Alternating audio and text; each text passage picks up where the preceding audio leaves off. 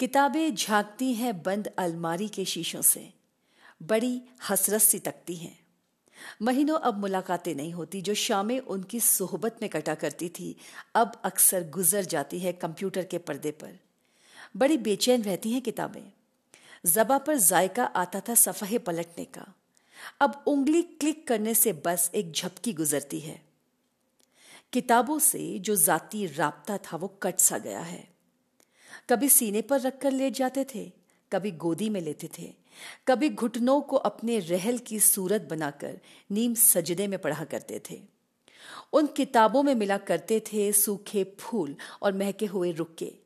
किताबें मांगने, गिरने, उठाने के बहाने जो रिश्ते बनते थे, अब उनका क्या होगा?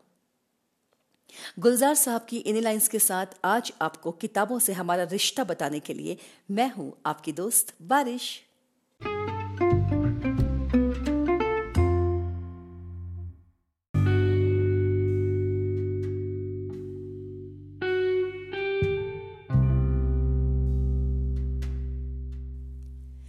अगर कोई मुझसे पूछे कि तुम्हारा सबसे अच्छा दोस्त कौन है तो काफ़ी सोचने, विचारने के बाद जो एक नाम दिमाग में आता है, वो है किताब।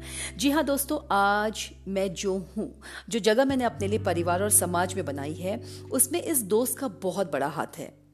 इसे देखते हुए लगता है कि हम इसे सुन रहे हैं, लेकिन सच्चे मायनों में एक चुप्पी साधे ये हमें सुन रही होती है।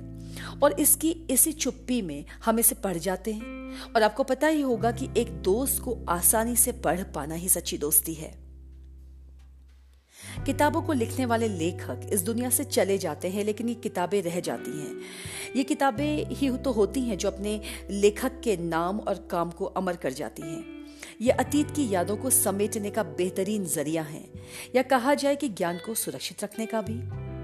एक महान लेखक झुम्पा लाहिरी का मानना है that's the thing about books they let you travel without moving your feet सच ही तो है। हम घर बैठे बैठे अपनी सहूलियत के साथ किताबों से ताउम्र सीखते हैं।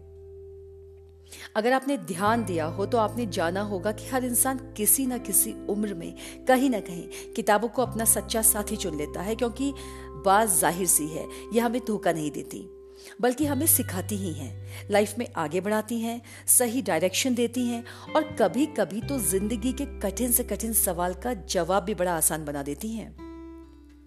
जीवन को पूरी तरह बदल डालने का दम रखती हैं ये किताबें। एक ठीक ठाक पढ़ा लिखा इंसान भरी भीड़ में आसानी से पहचाना जाता है। कई अच्छी आदतों में किताबें पढ़ना भी शुमार है। मैं तो कहती हूँ कि हमें अपने बच्चों, दोस्तों पड़ोसियों या जिनसे भी हम कह सकते हैं, कहना चाहिए कि किताबें पढ़िए। ठीक वैसे ही जैसे हम कहते हैं कि जरा खिलखिलाइए, वज़न कम कीजिए चिल्ला कर मत बोलिए या कल से मॉर्निंग वॉक शुरू कीजिए। जो हमारे अपने हैं, वो इस बात को अंडरस्टैंड करने से हिचकेंगे नहीं। इसी पर मुझे याद आता है वो किस्सा, जब मैं अपने आठ साल के बेटे को लेकर, जो अब बारह साल का है, दिल्ली घूमने गई थी। उस छोटी सी उम्र में भी उसने करीब उन्नीस किताबें अपने लिए खरीदी थी। पढ़ी कितनी ये तो नहीं पता, लेकिन ये ज़रूर जानती हूँ कि मेरी जगह जगह से किताबें खरीदने की आदत ने उसे भी आदत डाल दी। अब समय समय पर डांट ही देती हूँ कि जो किताबें ली हैं उन्हें पढ़ तो लो। खुशी इस बात की है कि वो पढ़ता भी है। फ्रांसिस बेकन के एक ऐसे ऑफ़ स्टडीज़ की कुछ लाइंस याद आ गई। Some books are to be tasted others to be swallowed, and some few to be chewed and digested. That is, some books are to be read only in parts, others to be read but not curiously, but some few to be read wholly and with diligence and attention. Apparently घटिया दिखने वाली या clearly घटिया sound करने वाली किताबों को अगर छोड़ दिया जाए तो मेरी समझ में एक बुरी या अच्छी किताब जैसी कोई चीज़ नहीं है किताब बस किताब होती है, मेहनत से सोची और लिखी गई होती है। फ्रांसिस बेकन की माने तो आप उनमें से क्या चीज़ ले रहे होते हैं, आप पर डिपेंड करता है। आप उसे कितनी गहराई और संजीदगी से पढ़ रहे होते हैं, ये भी आप पर ही डिपेंड करता है। लेकिन सच्चाई कहती है कि किताबों की इंपॉर्टेंस को नजरअंदाज नहीं किया जा सकता। किताबें आप अपने इलेक्ट्रॉनिक डिवाइसेस जैसे सेल फ़ोन कंप्यूटर किंडल में भी पढ़ सकते हैं। ये बहुत इंटरेस्टिंग भी तो है। आप इन्हें कहीं भी कैरी कर सकते हैं और इनमें कीड़े लगने या फटने का तो डर ही नहीं है। लेकिन किताबों को हाथ में लेना, उनकी खुशबू सूंघना, उस पर बने चित्रों पर हाथ फेरना, दाहिनी तरफ़ नीचे की ओर अंगूठों में थूक लगाकर पन्नों को पलटने के साथ ही एक निशान छोड़ जाना, चाय या कॉफ़ी के एक प्याले के साथ अपने पसंदीदा वाक्यों को अंडरलाइन करना रेफरेंस के लिए वहीं साइड में कुछ लिख लेना। इसका मज़ा भी तो दोस्तों कम नहीं है। मंडी हाउस मेट्रो स्टेशन पर लिखी सफदर हाशमी की एक कविता मैं अक्सर अपने बच्चे के सामने गाने लगती हूँ। क्या तुम नहीं सुनोगे इन किताबों की बातें? किताबें कुछ कहना चाहती हैं, तुम्हारे पास रहना चाहती हैं। किताबों में चिड़ियाँ चहचहाती हैं, किताबों में खेतियाँ लहलहाती हैं। किताबों में झरने गुनगुनाते हैं, परियों के किस्से सुनाते हैं। किताबों में रॉकेट का राज है, किताबों में साइंस की आवाज़ है। किताबों का कितना बड़ा संसार है। किताबों में ज्ञान की भरमार है। क्या तुम इस संसार में नहीं जाना चाहोगे? देखिए दोस्तों, किताबें आपको रिफाइन करती हैं, कल्चर्ड बनाती हैं, विजडम के साथ साथ एलिगेंस देती हैं। इसमें कोई दो राय नहीं है। मेरे ख्याल से रीडर्स की हर कैटेगरी के लिए अलग अलग तरह की कहानियाँ होती हैं, जैसे बच्चों के लिए कॉमिक्स या घोस्ट स्टोरीज टीनेजर्स के लिए एडवेंचर स्टोरीज अडल्ट के लिए लव स्टोरीज और बूढ़ों के लिए नेचर स्टोरीज यानी किताबें सबके लिए हैं। आप किसी भी उम्र में इनसे दोस्ती कर सकते हैं। जमाना चाहे जो भी हो, किताबें ज़िंदा रहेंगी, चाहे ऑफलाइन चाहे ऑनलाइन पढ़ने की आदत डालिए, पढ़ने को प्रेरित कीजिए। किताबों का महत्व जानिए और लोगों को भी समझाइए।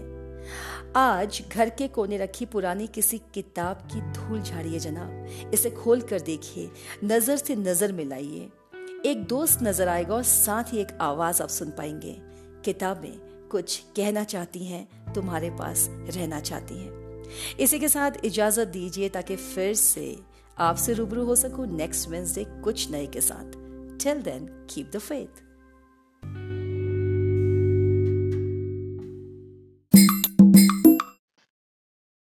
बहुत सुंदर अच्छा लगा सुन के very nice Barkha ji keep it up बहुत अच्छा लगा सुन के किताबों के बारे में आशा है आगे भी आप नई नई जानकारियों से हम सब लोग को अवगत कराती रहेंगी thank you very much Sanjay Pandey Very beautiful voice, Barkha. You are really rocking. I love your voice. Very good efforts. Keep it up. All the best. Doctor Barkha ji नमस्कार बुधवार को पॉडकास्ट पर किताब को लेकर जो संवाद आपने प्रस्तुत किया, वह बेहद सुरुचिपूर्ण एवं काबिल तारीफ़ था वास्तव में अगर किताब न होती तो आज के वर्तमान समाज की परिकल्पना भी नहीं की जा सकती है यह ज़रूर है कि अब किताब का रूप, स्वरूप कलेवर आदि सब कुछ बदल चुका है। परंतु जिस आनंद की अनुभूति किताबों के पन्ने को थूक लाकर पलटने में पढ़ने में होती थी, वह अब नहीं हो रही है। मैं आज आपकी भावपूर्ण संवाद के लिए तालियों के माध्यम से आपका अभिनंदन करना चाहता हूँ। सादर धन्यवाद।